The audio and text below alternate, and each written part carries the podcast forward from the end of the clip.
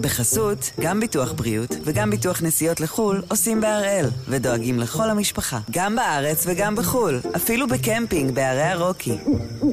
כן, גם שם, כפוף לתנאי הפוליסה וסייגיה ולהנחיות החיתום של החברה.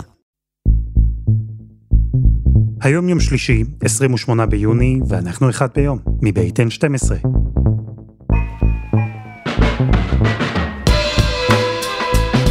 אני אלעד שמחיוף ואנחנו כאן כדי להבין טוב יותר מה קורה סביבנו, סיפור אחד ביום, כל יום.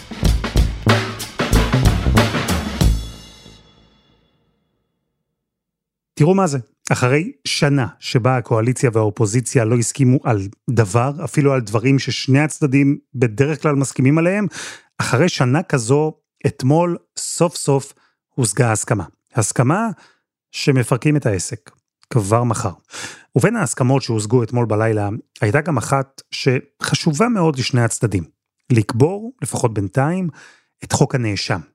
זה חוק שנשמע כאילו כללי, ארטילאי אפילו, חוק הנאשם, מאוד מעורפל, אבל יש עוד דרך להסתכל על השם הלא רשמי שלו, הנאשם, ה, כלומר, נאשם אחד, ספציפי, שעליו מדבר החוק הזה, שבעניינו האישי, עניינו הספציפי, החוק הזה מנסה להשפיע. אז הפעם, אנחנו עם חוק הנאשם. יוזמה שאתמול אמנם נכנסה בחזרה לתוך המגירה, אבל בהחלט ייתכן שבקרוב היא תצא משם שוב.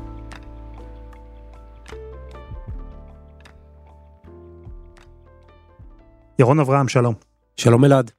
אז אתמול בלילה הקואליציה והאופוזיציה הסכימו יחד על שורה של נושאים, מפיזור הכנסת עד יום רביעי, מחר, הגדלת מימון מפלגות, לא נוגעים באחוז החסימה, וגם קוברים, זמנית לפחות, את חוק הנאשם. ספר לי על החוק הזה. החוק הזה, שזכה לכינוי חוק הנאשם, הוא בעצם תיקון לחוק יסוד הממשלה. על פי נוסח החוק, זו השורה הכי חשובה בו, מי שנאשם בפלילים, כלומר הוגש נגדו כתב אישום, בעבירה שיש בצידה עונש של שלוש שנות מאסר לפחות, לא יוכל לקבל את המנדט מנשיא המדינה להרכיב ממשלה. זו בעצם המהות של החוק. עכשיו, החוק הזה מאוד מוכר לנו מקמפיין הבחירות, כן? גם של גנץ, גם של לפיד, גם של ליברמן, גם של סער, כמובן. כל מפלגות המרכז שמאל השתמשו בו כי הם ידעו שהבייס שלהם מאוד רוצה את החוק הזה, זאת אומרת זה היה, ממש הבליטו את זה בבחירות. וגם הייתי אומר אפילו בתחילת אה, כהונת הממשלה לא מעט מפלגות שמו את זה בראש סדר היום אבל uh, הייתה מתנגדת אחת מאוד ספציפית שלא אפשרה לדבר הזה להתקדם. אתה מדבר על איילת שקד. כן אם אתה מחפש בעצם את הסיבה למה החוק הזה לא התקדם אז אה, אני חושב שבשתי מילים אפשר להגיד איילת שקד לא רק שקד כי גם בנט לא התלהב אף פעם מהחוק הזה אבל בעיקר שקד שגם קיבלה זכות וטו בתוך הממשלה כל פעם שמישהו ניסה להעלות את הדבר הזה לסדר היום שקד ממש בלמה אותו בגופה. עכשיו אתה שואל למה הרי היא כבר עשתה את הבחירה שלה והלכה לממשלת השינוי שהיא ממשלת רק לא ביבי בפועל גם אם לא רעיונית. למה זה קורה להערכתי משתי סיבות קודם כל שקד מי שהייתה שרת משפטים מאוד מאוד מתנגדת לעובדה שהמחוקק יקבע לציבור מי יוביל אותו, מי ינהיג אותו. היא סבורה שבסוף לציבור יש את המנדט לעשות את זה, ובכל פעם שדיברו איתה על הנושא היא אמרה תראו, בבחירות האחרונות 30 מנדטים, 25% מהעם הצביעו לבנימין נתניהו, למרות שהם ידעו שתלויים ועומדים נגדו שלושה כתבי אישום, ואולי בגלל שהם ידעו. בנוסף, ואנחנו לא תמימים, שקד לא סגרה אף פעם את הדלת לליכוד. והיא סברה שאם היא תקדם את החוק הזה, אז באמת הדלת שהליכוד סגר עליה, טרק עליה, הדלת הזאת תינעל. ולכן היה לה פה גם מניע אידיאולוגי וגם uh, מניע פוליטי אישי, ולממשלה לא הייתה ברירה, בנט זרם איתה, וכך uh, יתר uh, סיעות הקואליציה נאלצו לזרום גם הן. והרי אי אפשר לדבר על חוק הנאשם בלי לדבר על האיש שהוא במקרה או שלא במקרה גם נאשם בפלילים וגם מועמד, יש שיאמרו מועמד מוביל לראשות הממשלה, בנימין נתניהו. זה לא חוק נתניהו, לא קוראים לו ככה, השם נתניהו לא מוזכר במלל, אבל בעצם הטענה היא שזה לגמרי חוק פרסונלי. קודם כל צריך להגיד שהחוק הזה היה פרסונלי עוד שהוא עלה בגלגול הקודם שלו, ב-2006. והוא עלה כפרסונלי אז לא נגד נתניהו, נגד אולמרט. אתה זוכר מי רצה להצביע בעדו? פה מדובר על אה, ראש ממשלה ששקוע עד צוואר בחקירות, ואין לו מנדט מוסרי וציבורי לקבוע דברים כל כך גורליים למדינת ישראל, כי קיים חשש, אני חייב להגיד אמיתי ולא בלתי מבוסס, שהוא יכריע הכרעות על בסיס האינטרס האישי של ההישרדות הפוליטית שלו ולא על בסיס האינטרס הלאומי. כלומר זה היה פרסונלי כבר אז, רק שאז זה התאים לנתניהו. עכשיו זה פרסונלי נגד נתניהו ולכן זה לא מתאים לו. וזה היה פרסונלי בשני המקרים, חוק כל כך חשוב, ששווה לדון בו ברמה הערכית, הדמוקרטית, המוסרית, אבל בשני המקרים הטיימינג שהוא עלה. והעובדה שבסוף, בזמן אמת, אותו ראש ממשלה הוא באמת חשוד בפלילים, גורם לי, איך נגיד, להעריך בזהירות שמדובר בחוק פרסונלי. ולכן נדמה לי שאתה יודע, אפשר כבר להסיר את המסכות. זה סופר סופר האימא של הפרסונלי. אפשר לאהוב את זה, אפשר שלא, אבל זה המצב. מסביב לחוק הנאשם יש המון פוליטיקה. מי בעדו, מי נגדו, איך תיראה הכנסת אם הוא יעבור, ואם לא, זה חוק שמדבר פוליטיקה. מי רשאי, או יותר נכון, מי לא רשאי להרכיב ממשלה. ואמרנו, הוא גם חוק פרסונלי במהות, אם נתניהו רשאי או לא רשאי להרכיב ממשלה. זו כנראה השורה התחתונה של העניין. אבל בתוך החוק הזה, בתוך השאלה הזו, יש עוד המון נושאים אחרים, ממוסר וערכים ועד מהות הדמוקרטיה הישראלית, עד כדי כך. ודוקטור אמיר פוקס, חוקר בכיר במכון הישראלי לדמוקרטיה, מספיק מבוגר כדי לזכור את ההתחלה. את הרגע שבו הפוליטיקה הישראלית שאלה בפעם הראשונה מה זה בכלל אומר כתב אישום נגד נבחר ציבור. ואגב, הוא זוכר את זה לא כי הוא כל כך מבוגר, אלא כי פשוט זה לא קרה כל כך מזמן. המקרה הראשון שבו בית המשפט נדרש לשאלה הזאת היה המקרה של אריה דרעי, שבו אה, לא היה חוק שאומר ששר צריך להתפטר או לא יכול לכהן תחת כתב אישום.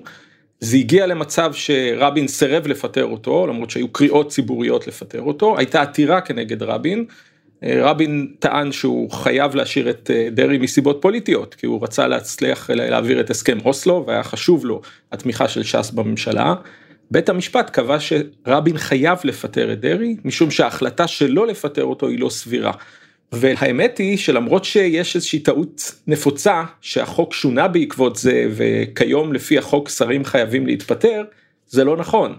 היו שינויים בחוק אבל מעולם לא נכתב בשום חוק יסוד ששר חייב להתפטר בעקבות כתב אישום ואנחנו עדיין חיים עם התקדים הזה זה לא היה מעולם כתוב בחוק יסוד. ההחלטות האלה שקיבל בג"ץ בשנות ה-90, מה שנקרא הלכת דרעי-פנחסי, החלטות שאמרו שבמקרה של כתב אישום חמור נגד שר או סגן שר, ראש הממשלה צריך לפטר אותם, שבלתי סביר לאפשר להם להמשיך לכהן בתפקיד. אז ההחלטות האלה התקבלו אז תוך המון ביקורת, גם של ראש הממשלה רבין עצמו, ובכלל, היו להן לא מעט מתנגדים. ועדיין, למרות הכל, המצב הזה נשמר עד היום. אדם שהוגש נגדו כתב אישום לא יכול לכהן כשר או כסגן שר. אבל מה עם חבר כנסת? חברי כנסת מכהנים תחת כתב אישום ואין עם זה בעיה זאת אומרת הם מכהנים עד שהם מורשעים ברגע שהם מורשעים הם חייבים לפרוש צריך לזכור שהם לא בניגוד לשר הסמכויות שלהם הם שונות הסמכויות הביצועיות שלהם והם בעצם איזשהו ייצוג של בוחרים יש להם סמכויות להצביע לכאן ולכאן אבל זה לא אותו דבר הם לא מבצעים מינויים וגם צריך לזכור שכל פגיעה ביכולת לכהן גם כחבר כנסת וגם כשר זו פגיעה בזכות לבחור ולהיבחר שזו זכות מאוד מאוד בסיסית בדמוקרטיה. אז שאלה תמיד איפה אתה שם את הגבול ואין ערעור כרגע על זה שהגבול לגבי חברי כנסת זה הרשעה. אז שר או סגן שר עם כתב אישום זה לא. חבר כנסת דווקא כן. אבל אם נרחיב רגע את המעגל, נסתכל על מנכ"ל משרד ממשלתי למשל, אז אדם כזה עם כתב אישום גם לא יכול להמשיך לכהן. תסביר לי את ההיגיון. משום שחבר הכנסת ממש נבחר מכוח העם, אז הגיוני שאנחנו פחות נתערב מבחינת אה, הזכות לבחור ולהיבחר רק כשיש הרשעה וגם בגלל הסמכויות שלו שהן לא מאוד נרחבות. לעומת זאת מנכ"ל משרד הוא לא נבחר אה, מכוח העם הוא לא מייצג בוחרים ולכן הגיוני שאם יש לי כנגדו כתב אישום הוא מושעה ואפשר להחליף אותו וזה לא אין לזה תוצאות כל כך דרמטיות. לגבי שר משום ששר זו גם משרה מנהלית למעשה ואפשר להחליף אותו וזה לא מה שמפיל ממשלה הוא יכול להיות מושעה ולהמשיך להיות פוליטיקאי. בינתיים לזמן ניהול משפטו הוא לא יהיה שר ולא יהיו לו סמכויות ביצועיות. אז אם אני צריך לתחום איזשהו קו, כשיש מישהו שממנה, כמו ראש ממשלה שממנה שר, או כמו ששר ממנה מנכ"ל משרד, כשיש כתובת אחת, אדם אחד, אז בג"ץ כן יתערב. וכשאנחנו במחוזות של הציבור שבוחר, אז שם בג"ץ בוחר לא להתערב. גם במקרה שבו מי שנבחר על ידי הציבור מואשם בעבירה פלילית, אפילו עבירה חמורה. זה נכון, למרות שאני צריך קצת לקלקל עם זה שהיה פסק דין שונה לגבי ראשי הערים. היו ראשי ערים שנבחרו עם כתב אישום, ובית המשפט פסק שהם לא יכולים להיבחר, הם היו חייבים להתפטר. אחר כך הכנסת הגיבה ותיקנה את הפקודה של העיריות ככה שיש מעין ועדה שיכולה אכן להפסיק כהונה ולמעשה למנוע את זה ככל שיש כתב אישום חמור. אז בית המשפט התערב שם למרות שזה קצת דומה לבחירה של אה, ראש ממשלה כי זה בעצם אפילו חמור יותר כי זו בחירה ישירה אנשים לא פה פה בחרו כנסת אנשים בחרו אדם ובכל זאת בית המשפט התערב בבחירה שלהם וקבע שזה בעצם לא יעלה על הדעת שיהיה אה, ראש רשות שהוא נאשם בפלילים ובשחיתות ובעצם קבע שהחלטת המועצה שלא להדיח אותו היא לא סבירה. אז ראש עיר שאומנם נבחר בבחירה ישירה אבל מחזיק בהמון סמכויות, בהמון כוח ומנהל תפקיד ביצועי, הוא לא יכול לפי בג"ץ לכהן עם כתב אישום. חבר כנסת שלא מחזיק בתפקיד ביצועי ונבחר על ידי הציבור כן יכול לכהן. ושר או סגן שר שלא מונה על ידי הציבור אבל כן מחזיק בתפקיד ביצועי, לא יכול. זה נשמע מאוד מורכב, אבל בגדול זה גורם לי לשאול שאלה, כי ראש ממשלה, לפי הכללים האלה, הוא לא נבחר באופן ישיר על ידי הציבור, אלא ממונה על ידי חברי הכנסת, והוא מחזיק בתפקיד ביצועי, בתפקיד הביצועי. לכאורה, בג"ץ היה אמור לאסור עליו לכהן עם כתב אישום, אבל זה לא המצב. אין מה לעשות, זה לא תמיד כל התקדימים בהכרח מסתדרים, עד שהגענו לראש ממשלה אבל כן היה איזשהו היגיון. השאלה של ראש ממשלה אכן מעלה אנומליה.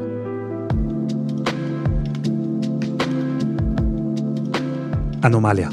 אנחנו אוהבים כאלה. ויש באמת הרבה שאלות שעולות מהמצב הזה. יש גם תשובות כמובן, חלקן בעד, חלקן נגד. בקיצור, יש ויכוח. אבל קודם, חסות אחת, וממש מיד חוזרים.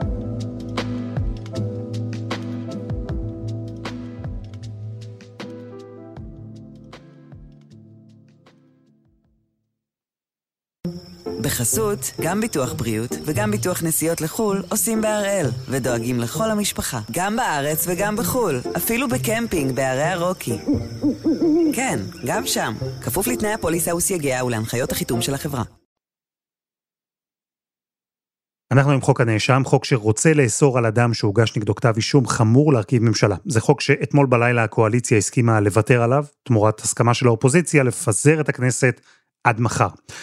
אבל זה שהחוק הזה, כרגע לפחות ירד מהפרק, זה ממש לא אומר שהנושא, שהדיון, שהוויכוח נפתר. כי אם דיברנו על מנכ"לים של משרדי ממשלה, אם דיברנו על חברי כנסת, על סגני שרים ושרים, המורכבות האמיתית מתחילה כשמגיעים עד למעלה, לראש ממשלה. ומגיעים למצב שבעצם הוא מאוד חדש עבור מדינת ישראל. לא היה מצב של ראש ממשלה תחת כתב אישום בישראל, היה את האיום בכתב אישום על רבין שגרם גם לרבין להתפטר, היו חקירות נגד ברק, נגד נתניהו, אה, נגד אריק שרון, החקירות נסגרו ולכן אה, לא הגיעו, לא הבשילו לכתב אישום, המקרה הקודם של אולמרט, הכהונה שלו כראש ממשלה נפסקה עוד לפני שהוגש כתב האישום. המצב הראשון, הנקודה הראשונה בהיסטוריה שעמדנו במצב של ראש ממשלה עם כתב אישום, זה בנימין נתניהו. אז בשנים האחרונות מצאו פטנט חדש. גורמים במשטרה ובפרקליטות חברו יחד לעיתוני השמאל, אני קורא להם חבורת רק לא ביבי, כדי לתפור לי תיקים מופרכים והזויים. המטרה היא להפיל ראש ממשלה חזק מהימין, במאי 2020 נדרש בג"ץ בפעם הראשונה לשאלה הזו. מה עושים כשנגד ראש ממשלה מכהן מוגש כתב אישום? ויותר מזה, מה עושים כשראש הממשלה הזה בדיוק קיבל את הסכמת רוב הכנסת להרכיב שוב ממשלה ושוב לעמוד בראשה? ברגע שיותר מ-70 ומשהו חברי כנסת חתמו כשהיה הסכם קואליציוני בין אה, הליכוד ובין אה, כחול לבן וכל הגוש של אה, נתניהו, ובעצם הנשיא עמד להטיל את הרכבת הממשלה על נתניהו, הייתה עתירה שטענה שאסור שהוא יטיל את הרכבת הממשלה על נתניהו, לפי הסעיף בחוק יסוד הממשלה. אגב, היו הרבה עתירות עוד קודם, ובכל המקרים בית המשפט אמר, העתירה לא בשלה, הממשלה היא ממילא ממשלת מעבר, ולכן זו עתירה תיאורטית. לכן הגענו לעתירה רק במצב שהוקמה ממשלה חדשה, ממשלה אמיתית ולא ממשלת מעבר, וזה היה בשנת 2020 כשהוקמה ממשלת החילופים.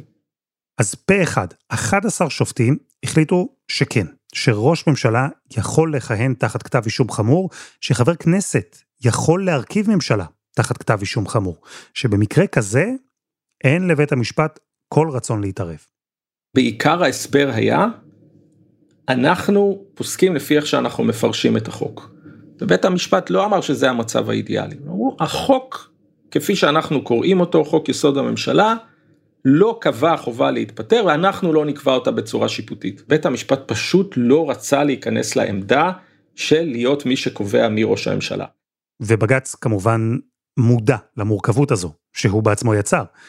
התייחסו לזה אז? למצב שבו בית משפט אומר שכתב אישום הוא עילה לפיטורים בתפקידים מסוימים, ודווקא בתפקיד הכי בכיר זה לא?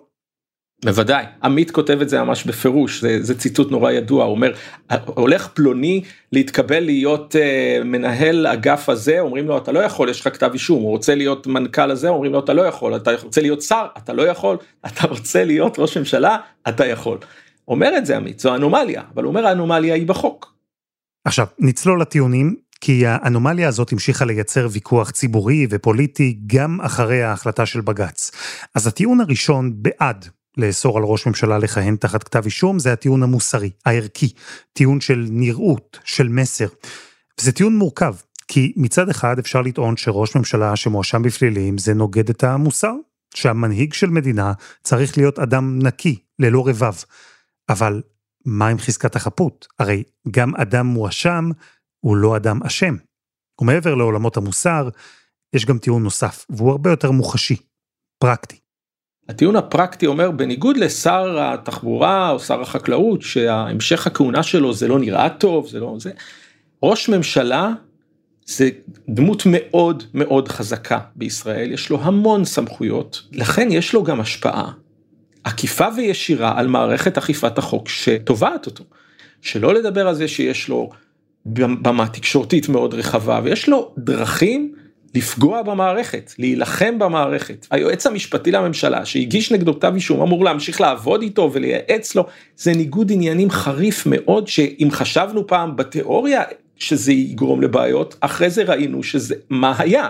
זאת אומרת ראינו בעיניים איך זה נראה שיש ראש ממשלה נגד כתב, עם כתב אישום שנלחם במערכת שתובעת אותו. זה מצב שלא יעלה על הדעת ממש. זאת אומרת לכן זה הטיעון הכי חזק, הניגוד עניינים. זה פוגע במערכת, זה פוגע באמון הציבור במערכת, זה רע מאוד.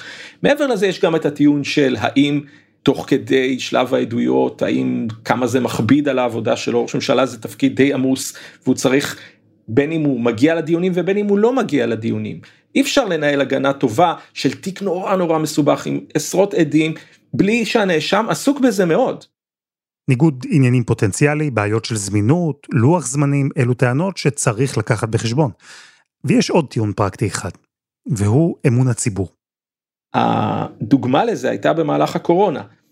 בהרבה מקרים, אני חושב שההחלטות שקיבלה הממשלה של נתניהו אז, היו החלטות שבעיניי היו ענייניות, אבל הרבה אנשים בגלל שמדובר בראש ממשלה עם שוחד חשבו כל הזמן שזה בעצם אה, המצאות וקונספירציות והכל בשביל להפסיק את המשפט. אני חושב שזה ממש לא היה נכון אבל זה מדגים איך שכשחלק גדול מהעם מאבד אמון מוחלט בראש הממשלה זה מסוכן זה מביא למצב שאנשים לא לא קיימו את ההחלטות של הממשלה או לא רצו לשתף פעולה זה רע מאוד וזה נבע מזה שהיה לנו ראש ממשלה אה, שחלק גדול מהעם חשד בו שכל המהלכים שהוא עושה הכל בסוף זה בשביל לברוח מהמשפט. או, אז פה נכנסת מורכבות נוספת, כי התומכים בפסילה של ראש ממשלה עם כתב אישום טוענים בין היתר גם את הטיעונים הפרקטיים האלה, אבל המתנגדים לפסילה של ראש ממשלה כזה הם טוענים משהו אחר.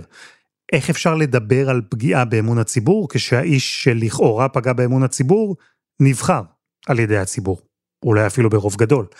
ויותר מזה, הטענה המרכזית של המתנגדים היא תיתנו לציבור להחליט, תנו לציבור להחליט מה ערכי, מה עובד, מה רצוי. הטיעון הקלאסי שאומרים אותו הוא שזה נותן כוח לפקיד אחד, היועץ המשפטי לממשלה, להפיל ראש ממשלה. הטיעון הזה הוא קצת יותר חלש כשמדובר במועמד, כי זה לא ראש ממשלה מכהן, אבל עדיין זה אומר פקיד אחד יוכל למנוע ממועמד אה, להיות ראש ממשלה. יש פה פגיעה בזכות לבחור ולהיבחר של אותו אדם, אה, אין ספק. גם הטיעון הזה קצת מסתבך, כי הבחירה בראש ממשלה בישראל היא לא בחירה ישירה. ובעצם לא מונעים מאדם עם כתב אישום להיבחר כחבר כנסת. אז גם כאן, יש שני צדדים לטענה. המתנגדים משתמשים בעוד טיעון, שחוק כזה הוא פשוט לא קיים בשום מקום אחר בעולם. וזה נכון, בדרך כלל כשאנחנו מחוקקים, אנחנו צריכים לשקול את המשפט המשווה. הבעיה היא שהתרבות הפוליטית בכל מקום כמעט שבדקנו היא שונה. לא ראינו מקרה אחד למעט ברלוסקוני באיטליה, זאת אומרת רק מקרה אחד, בכל מקום אחר, בין אם זה עוד בשלב החשדות ובין אם זה אחר כך בשלב כתב האישום, הייתה התפטרות. ובכל המדינות פשוט לא נתקלו בבעיה הזאת של ראש הממשלה, נשיא שממשיך לכהן עם כתב אישום. עם זאת, אני חייב לומר שיש מקומות שזה פשוט לא יכול לקרות. כמובן במקומות כמו צרפת שיש חוק צרפתי שאי אפשר לחקור ולהגיש כתבי אישום או מקומות ש, שיש מחלוקת אם בכלל אפשר להגיש כתב אישום רגיל ומה שכן עושים זה ההליך של הדחה כמו בארצות הברית ובעוד משטרים נשיאותיים אבל כל המקרים האלה הם משטרים נשיאותיים שזה לא המקרה שלנו. אז אלו בגדול הטיעונים המרכזיים שעלו במשך השנים, הערכיים, הפרקטיים, החוקתיים, הדמוקרטיים, וזה שיח שהוא תמיד נכון, כשמדברים על אם צריך לאסור או לא לאסור על אדם עם כתב אישום חמור להיות ראש ממשלה. אלא שעכשיו, בתקופה האחרונה, הוויכוח בישראל בכלל התנהל בפסים אחרים, צרים הרבה יותר. וכן, גם מי שאולי באופן כללי תומך בחוק הזה, מצא את עצמו בשנים האחרונות מתנגד לו. כי בשלב מסוים, הכוונה הייתה לחוקק את החוק באופן מיידי, ושהוא ישפיע מיידית, כשיש אדם אחד בסך הכל שיושפע ממנו בטווח המיידי. כאן כבר נשמעה התנגדות גדולה יותר. זה פשוט לא נכון לחוקק ולא ראוי לחוקק חוקי בחירות שנוגעים לבחירות מיד לפני הבחירות. זה פשוט פסול, זה היה אמור להיות מין כלל כזה ש-it's not done, לא עושים כזה דבר. זה נכון שכבר קרה אצלנו שפה ושם תיקנו דברים טכניים, אבל מצב כזה של מניעה של אדם אה, מלרוץ ל, אה, להיות ראש ממשלה, זה מצב ממש חריף וחמור שלא הייתי מוכן שיעשו במדינה דמוקרטית, תיקון מיד לפני הבחירות. אלה חוקים שצריך, אם רוצים, בגלל שיקולים ענייניים, בגלל שיקולים עקרוניים, אז מחוקקים ונותנים כמה שנים לפחות עד הבחירות שאחרי, לא הבחירות הקרובות, כמו שעשו גם אגב כשתיקנו את אה, הבחירה הישירה וגם כשתיקנו בחזרה, זה אסור שיהיה לרוב כוח להשפיע על הבחירות שיש מחר, כי הוא תמיד יוכל לנסות להנדס את השיטה ככה שהוא ימשיך ולהיבחר ובעצם להנציח את עצמו. במילים אחרות, יש כאן סוגיה גדולה עקרונית, ערכית, סוגיה שבחסות הפוליטיקה הישראלית הפכה לפרסונלית וצינית. וזה היה נכון כשהסוגיה הזו עלתה כלפי ראש הממשלה לשעבר, וזכתה לתמיכה מצד מי שעכשיו היא הופנתה נגדו, ועכשיו הוא התנגד לה. גם אז וגם היום, הפוליטיקאים משני הצדדים לא באמת מדברים על המהות, על ההשלכות של חוק הנאשם. אולי מדברים על זה בשוליים. אלא הם מדברים בעיקר על הנאשם. ועכשיו, חוק הנאשם יורד מהפרק, זמנית לפחות, רק כי זה מסתדר פוליטית. אבל ראינו, גם זה לא יפתור ולא יסיים את הוויכוח העקרוני, שמן הסתם נשמע עליו שוב, אפילו מאוד בקרוב. וזה היה אחד ביום, של N12. תודה לדוקטור אמיר פוקס ולירון אברהם. אנחנו גם בפייסבוק, חפשו אחד ביום, הפודקאסט היומי. העורך שלנו הוא רום אטיק, תחקיר והפקה, עדי חצרוני, רוני ארניב ודני נודלמן. על הסאונד יאיר בשן שגם יצר את מוזיקת הפתיחה שלנו, ואני אלעד שמחיוף. אנחנו נהיה כאן גם מחר.